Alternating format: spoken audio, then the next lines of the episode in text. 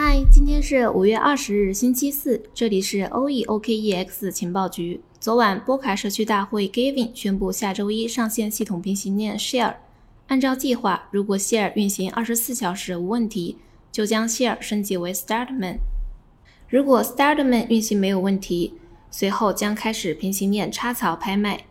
所以这意味着平行链拍卖进入了最后一公里冲刺。我们保持持续关注。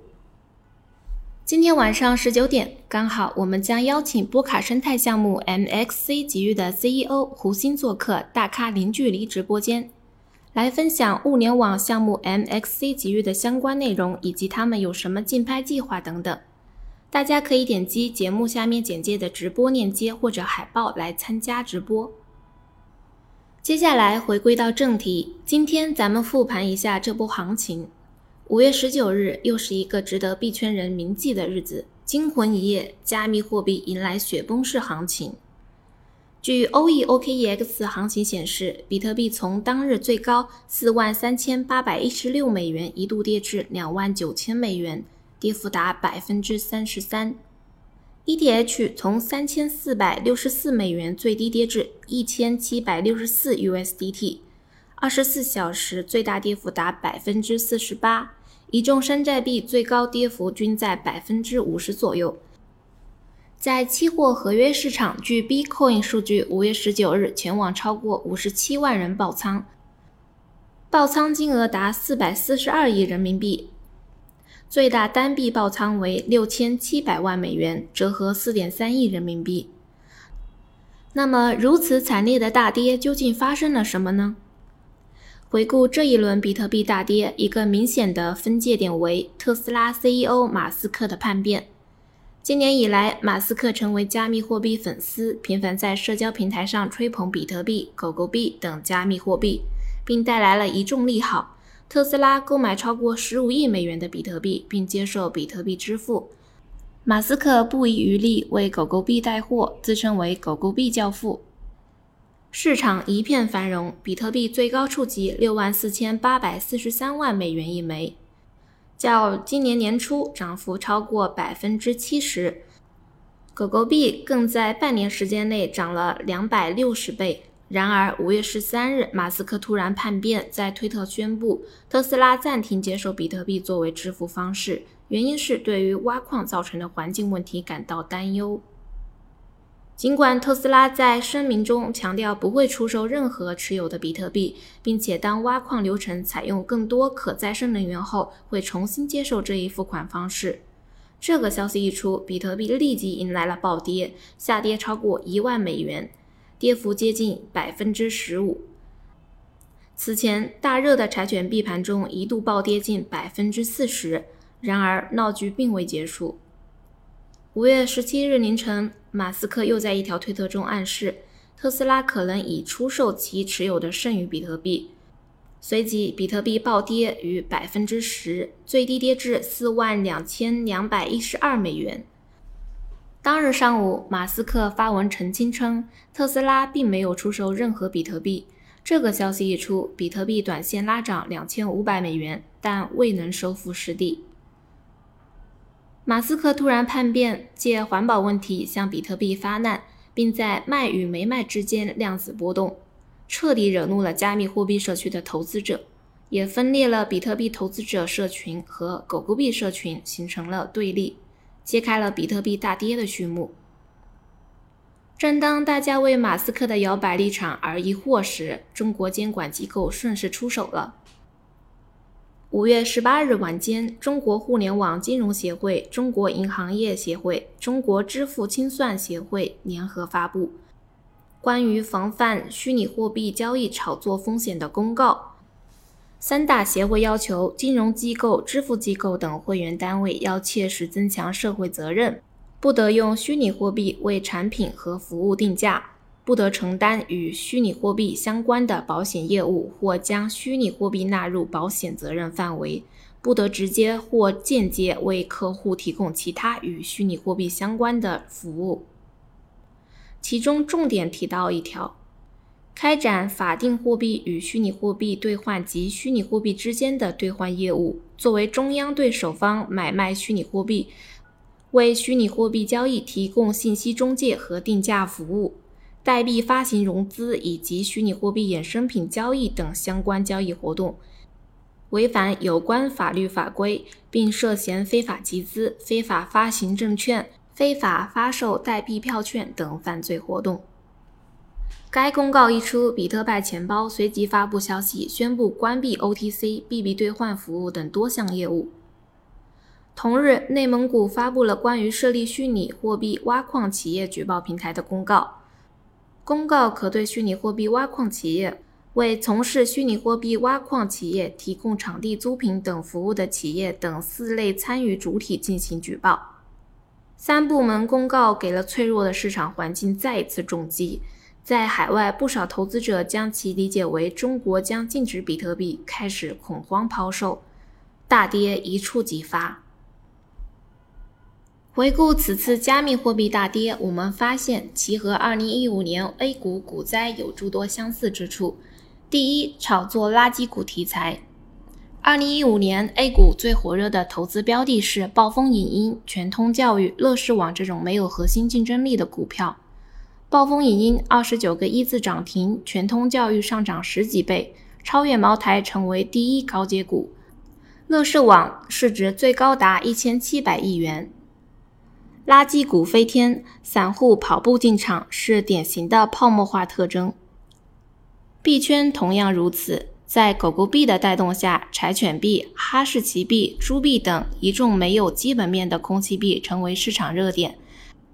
大涨上百倍，引发投机狂潮。空气币的泛滥与炒作异化了原有的市场资金机构，大量散户资金从主流币撤出，投入到动物币的怀抱。资金越分散，市场也因此变得越脆弱。第二，杠杆资金的踩踏与连环爆仓。牛市怎么来的？来自于杠杆，去之于杠杆。二零一五年 A 股的牛市是杠杆资金的加速入市，不断累积叠加杠杆的结果，典型的杠杆牛。据海通证券发布的研究报告，二零一五年 A 股高峰的杠杆资金规模约四万亿以上，主要包括场外融资规模两点二七万亿，场外配资规模约一点八万亿。杠杆资金对于大盘的下跌十分敏感。当股市行情走坏时，为了避免被系统强行平仓，很多杠杆资金就会尽快离场，或者直接被清仓，这也造成股价下跌，从而引发更大规模的连环爆仓。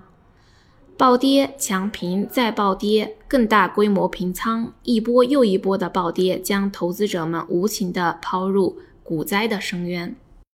今年加密货币市场同样如此。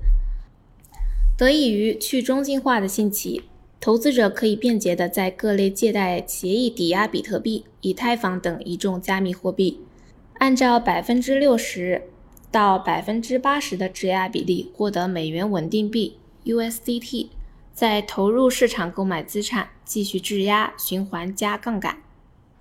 五月十九日上午，以太坊上三大借贷协议 Maker、Aave、Compound 链上质押总金额达三百三十亿美元。在中心化的交易所以及钱包同样提供抵押借贷等金融服务。整个世界的繁荣是建立在杠杆资金之上。这样的市场繁荣且脆弱，一旦大跌，便会陷入连续踩踏的死亡螺旋之中，暴跌平仓，再暴跌再平仓。据第一 Bank 数据显示，截止五月二十日，主流 DeFi 借贷协议二十四小时清算资金达六点二九亿美元，和二零一五年 A 股类似。暴跌的本质就是暴力去杠杆。在五月十九日的惊魂一夜中，更惊险的是，孙宇晨的六十万枚、价值十五亿美元的以太坊差点被清算。如果这六十亿以太坊被砸向市场，将引发新一轮大跌，全面崩盘。币圈大佬神鱼评价称，要是 ETH 再跌一千多，今晚估计就一千刀以内见。据推特账号菲利普·卡斯顿龟昨日爆料，借贷平台 Liquidity Protocol 还差两分钟就将清算孙宇晨的六十点六万个以太坊，在一段非常紧急的时间内，孙雨晨偿还了三亿美金，才使得这场清算没有处，险些成为了币圈逼耳黄。回忆起惊魂瞬间，孙雨晨发微博表示：“确实有一瞬间，子弹从我头皮一擦而过，让我冷汗直冒。”第三，新股发行加速。二零一五年期间，证监会将新股发行由一月一发改为一月双发，大量的新股发行冻结了大量的资金，加大了股市的抽血效应，使大盘上涨的动力减弱，加剧了股市的震荡幅度。在币圈，几乎每天都有数个新项目上线交易所。无论是从个人还是团队，都渴望通过发行属于自己的加密货币，在牛市中谋取暴利。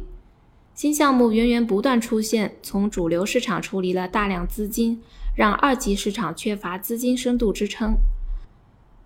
大跌之际，特斯拉 CEO 马斯克在推特发布消息称，特斯拉有钻石手。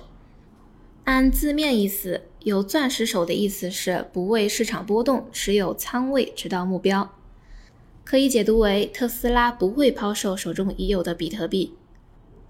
根据测算，特斯拉的比特币平均持仓单价约为两万五千美元左右，按目前市场计算，仍有超过百分之五十的盈利。美股女神股木头姐同样也出来为比特币打气。称仍然坚持此前的观点，认为比特币将涨至五十万美元。孙宇晨也在惊魂瞬间后发声，表示自己已经逢低买入，用三万六千八百六十万美元的平均价格购买了价值一点五三亿（约合人民币九点八亿美元）的比特币，用两千五百零九美元的平均价格购买了价值一点三五亿（约合人民币八点六八亿美元）的以太坊。后市行情如何，又将由新一轮杠杆资金以及各方势力重新博弈。原比特大陆创始人吴继涵看好后市，认为狂暴的大牛市即将展开，但也有投资者开始退缩，准备留足弹药，在熊市捡尸体。整个币圈都是赚美元泡沫的钱。美主联发布四月 FOMC 议息政策会议的纪要文件开始提到。警惕通胀率的上行风险，并将讨论推出了 QE 拿到了台面上。一旦美元加息逼近，那么整个币圈又将进入新一轮熊市。有投资者如此表示。世上没有新鲜事，无论是股市还是币圈，只要有一夜暴富的梦，杠杆的奴隶们就会不断推动整个市场，在繁荣与崩坏中循环往复，然后成为光荣的燃料。绽放刹那的光火，证明自己曾经存在过。以上就是近期发生的一些行业热点事件，欢迎大家关注 OEOKEX 情报局，关注区块链的行业最新动态。今天的节目就到这里啦，感谢大家的收听，我们下次节目再见。